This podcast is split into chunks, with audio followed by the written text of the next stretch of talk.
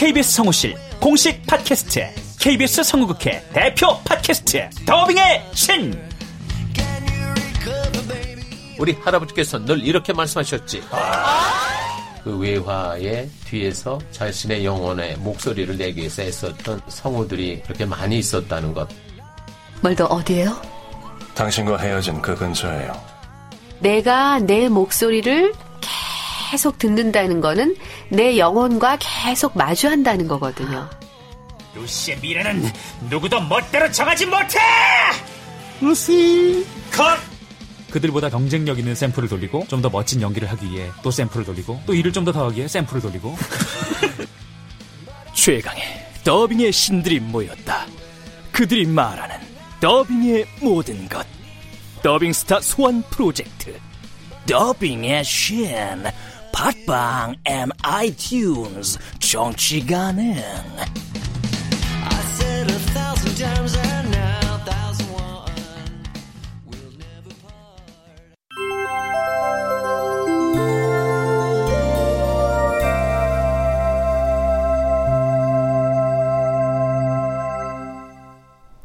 라디오 극장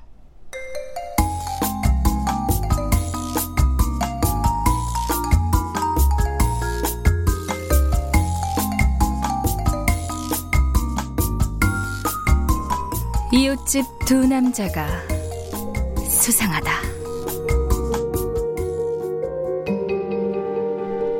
원작 손선영, 극본 성혜정, 연출 오수진. 스물네 번째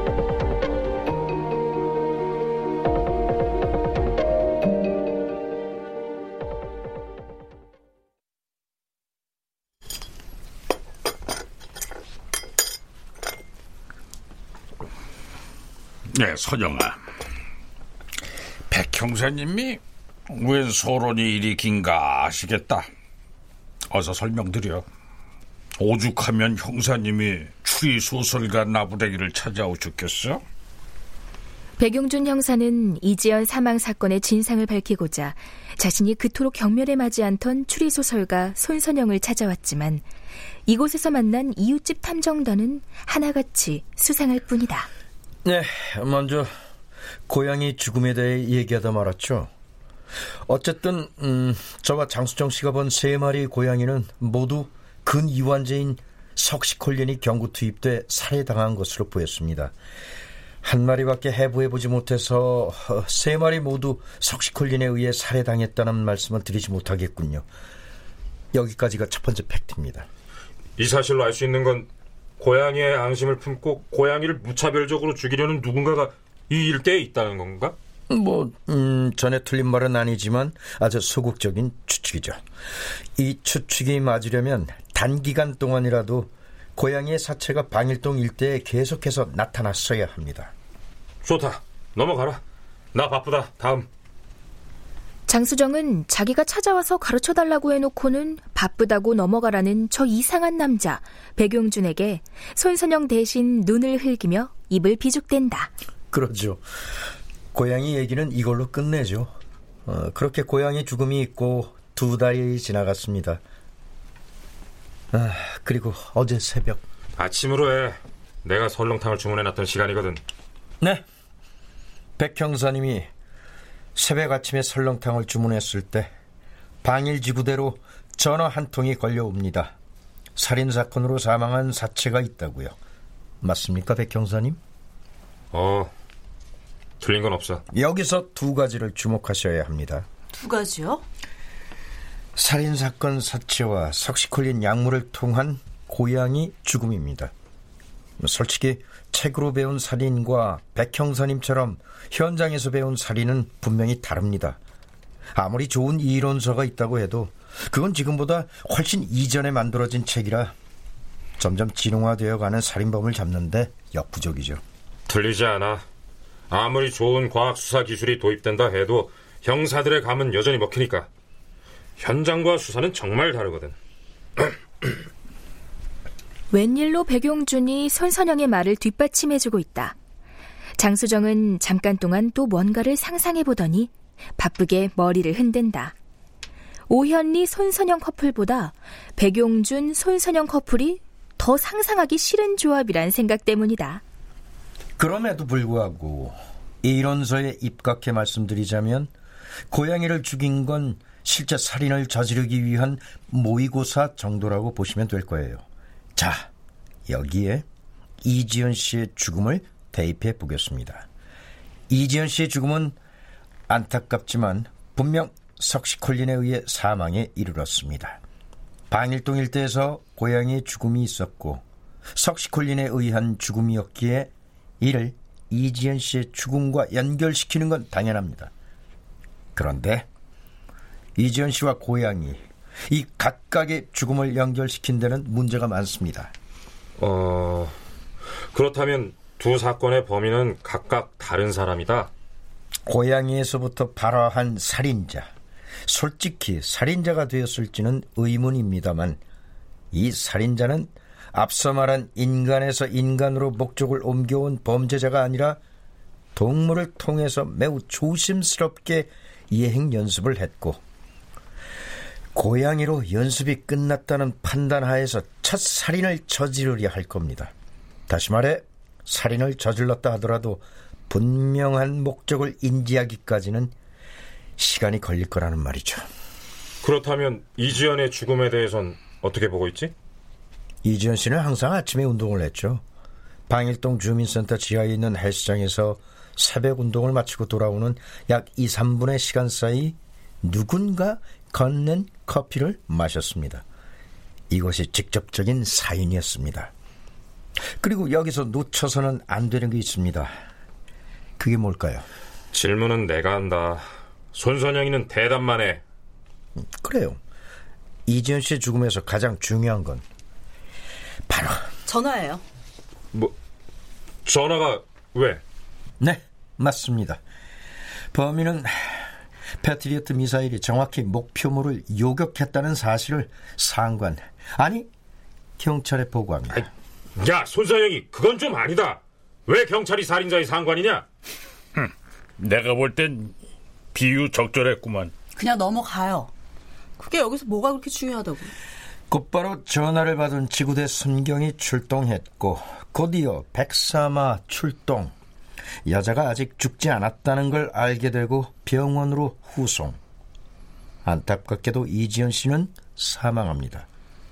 자, 앞에서 설명한 고양이 살해자와 이지연 씨의 살인범. 뭔가 다르지 않습니까? 또 질문한다 또. 나 바쁘다. 깡통 로봇과 태권브이의 차이네. 아주 정확한 표현이십니다. 아, 참나. 아 그게 무슨 우문의 우답이냐?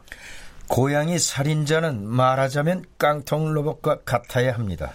미숙하고 조심스러워서 살인도 숨겨야 하는 게 정상이죠. 하지만 이지연 씨를 죽인 범인은 정확히 목적하는 바를 이룰 뻔했습니다. 무슨 소리야? 이지연이는 죽었잖아. 살인범은 이지연이를 죽이는 게 목적이었을 텐데 이지연이 죽었으니 당연히 목적을 이뤘잖아. 근데 무슨 목적하는 바를 이룰 뻔해? 아니요. 이지연 씨를 살해하려던 누군가는 목적하는 바를 이루지 못했어요. 이 사건은 범인이 전화를 건 이후부터가 실제 목적이었다고 봐야 합니다. 뭐, 뭐? 저, 전화를 건 이후가 실제 목적이었다. 백용준은 방금 손선영의 말이 무슨 뜻인지를 깨달았다. 오늘 손선영을 찾아온 목적이 바로 이것이었다고 생각하는 걸까? 놀라움과 충격으로 자기도 모르게 입이 벌어진 채 말을 잇지 못하고 있다. 이 광경을 바라보던 오현리가 백용준의 귓가에 짧게 주문을 웬 후 손가락을 말아 한 번 튕긴다. 레드선 그, 그렇다면 이지연이 죽지 않은 채 발견되는 것, 병원에 도착할 쯤에 사망에 이른 것, 그게 다 계획됐다는 거야? 네, 그렇습니다.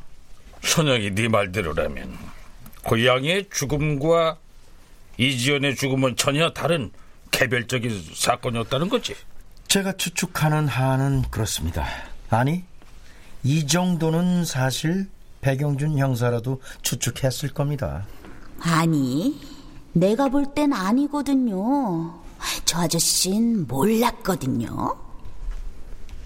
손선영이 백용준을 보자 그는 아니라고도 그렇다고 맞다고도 하지 못할 애매한 표정을 짓고 있다. 시, 시간 문제였을 뿐이죠. 어쨌든 정하는 이지연이 분명 살아있는 채로 병원까지 도착하게 하려는 범인의 속임수였습니다. 그러니까 추정하자면 고양이 살해범과 이지연을 죽인 범인은 서로 다르다 이거지? 아시겠지만 백용준 씨는 형사고 저는 추리소설가 나부랭이입니다. 참 길기도 하네요. 추리소설가 나부랭이. 그래서 추정일 뿐인데. 추정이라도 좋으니까 말해보라고. 제 의견은 고양이를 죽인 것과 이지연 씨 살인은 별개로 사건은 두 개라는 겁니다. 그렇게 생각하는 근거는? 고양이를 죽인 범인은 앞서 설명했듯이 미숙한 초범입니다. 어, 결국 결론을 내렸군요. 그만큼 확신을 한다는 거고요. 부탁 한 가지만 하자, 손선영. 나부랭이에게 또 부탁을? 모두가 그런 표정으로 백용준을 쳐다본다. 오늘 했던 얘기들 모두 수사대에 전달해줘.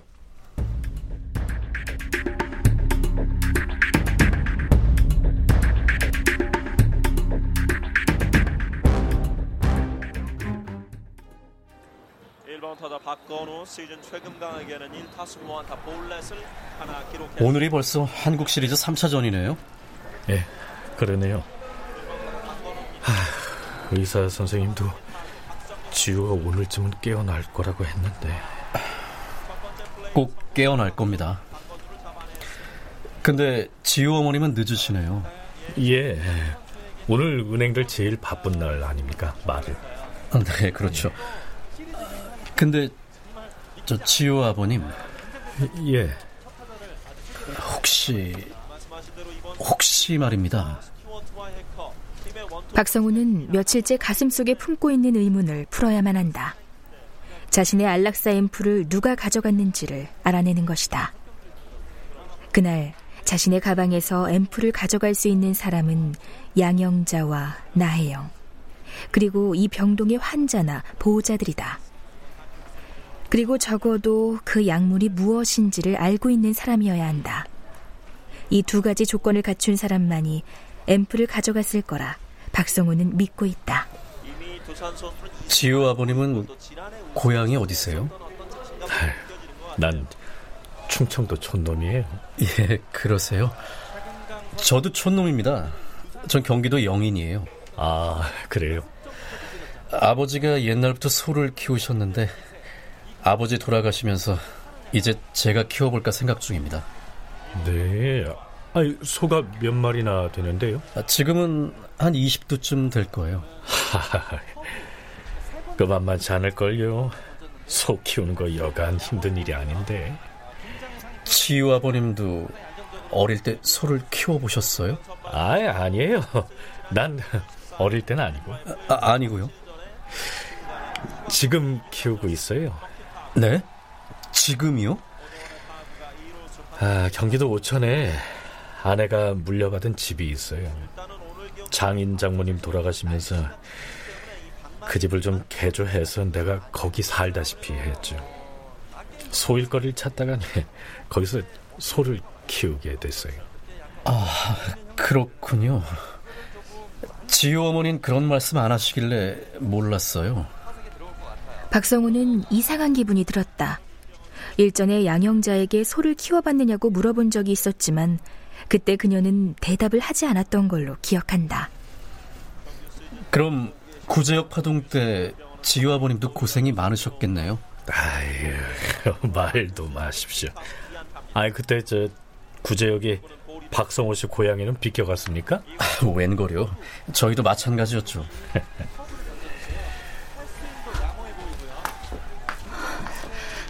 지우야. 어, 당신 왔어? 지우는 어때요? 그, 낮에도 계속 야구 중계만 모아서 틀어줬어.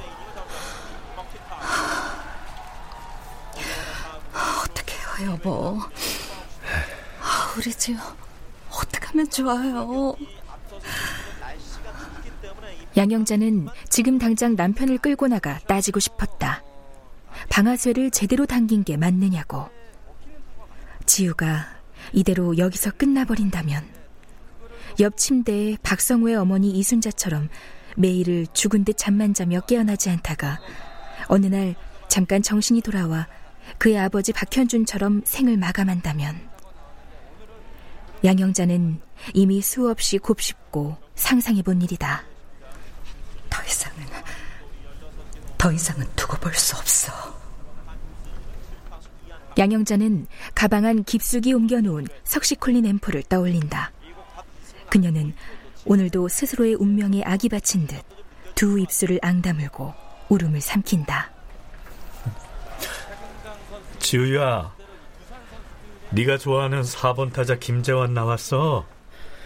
지우가 거포들을 좋아한다고 했죠? 예.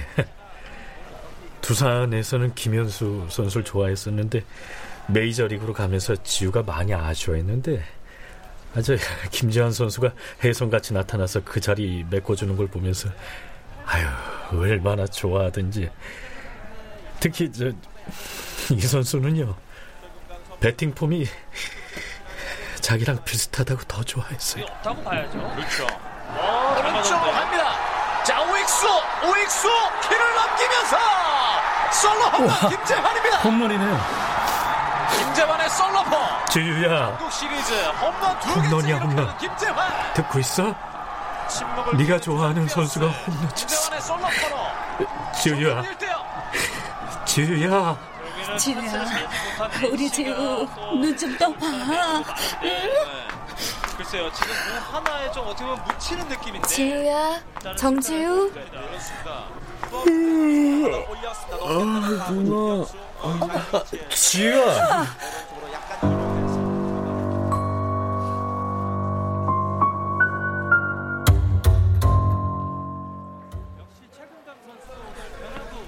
이 녀석이 그냥 죄송해요. 좀 부끄러워서 그랬어요.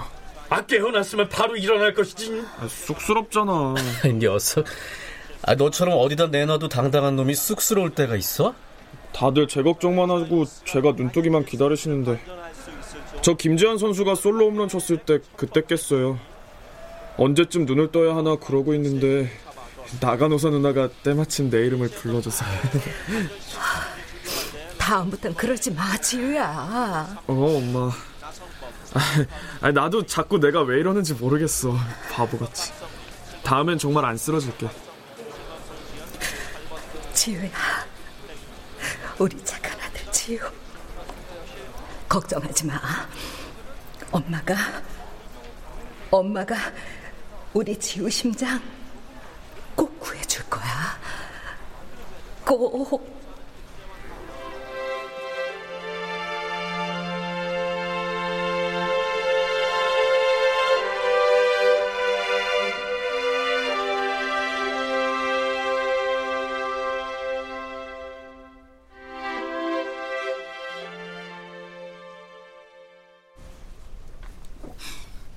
손선영 씨, 정말 그 제안 받아들이실 거예요? 에이, 아무리 그렇대도 그건 아니지. 소정이가 아무리 불에 뺨치는 애라도 어디까지나 아마추어인데 프로들이 선영이 브리핑을 받아들이려고 하겠어? 백용준 아저씨 진짜 혼자서 오버하는 거 아닐까요?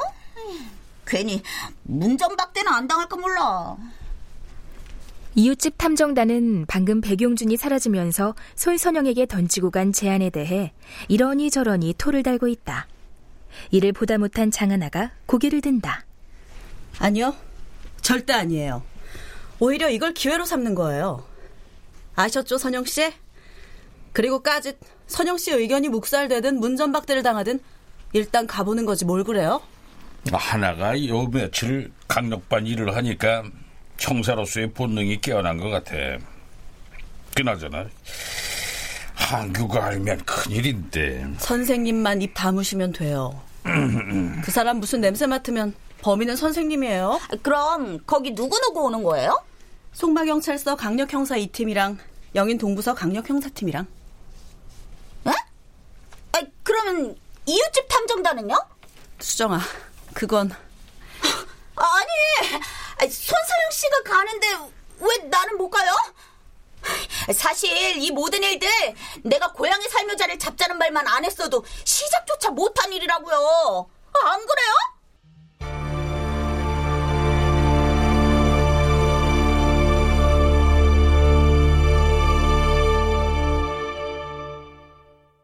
출연 문광일, 이호인, 양유진, 길라영, 안용욱, 송덕희, 김석환, 정의진, 홍우백, 송아랑.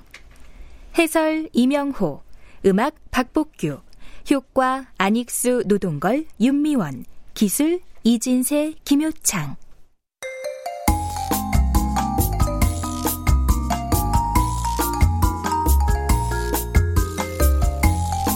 라디오 극장 이웃집 두 남자가 수상하다.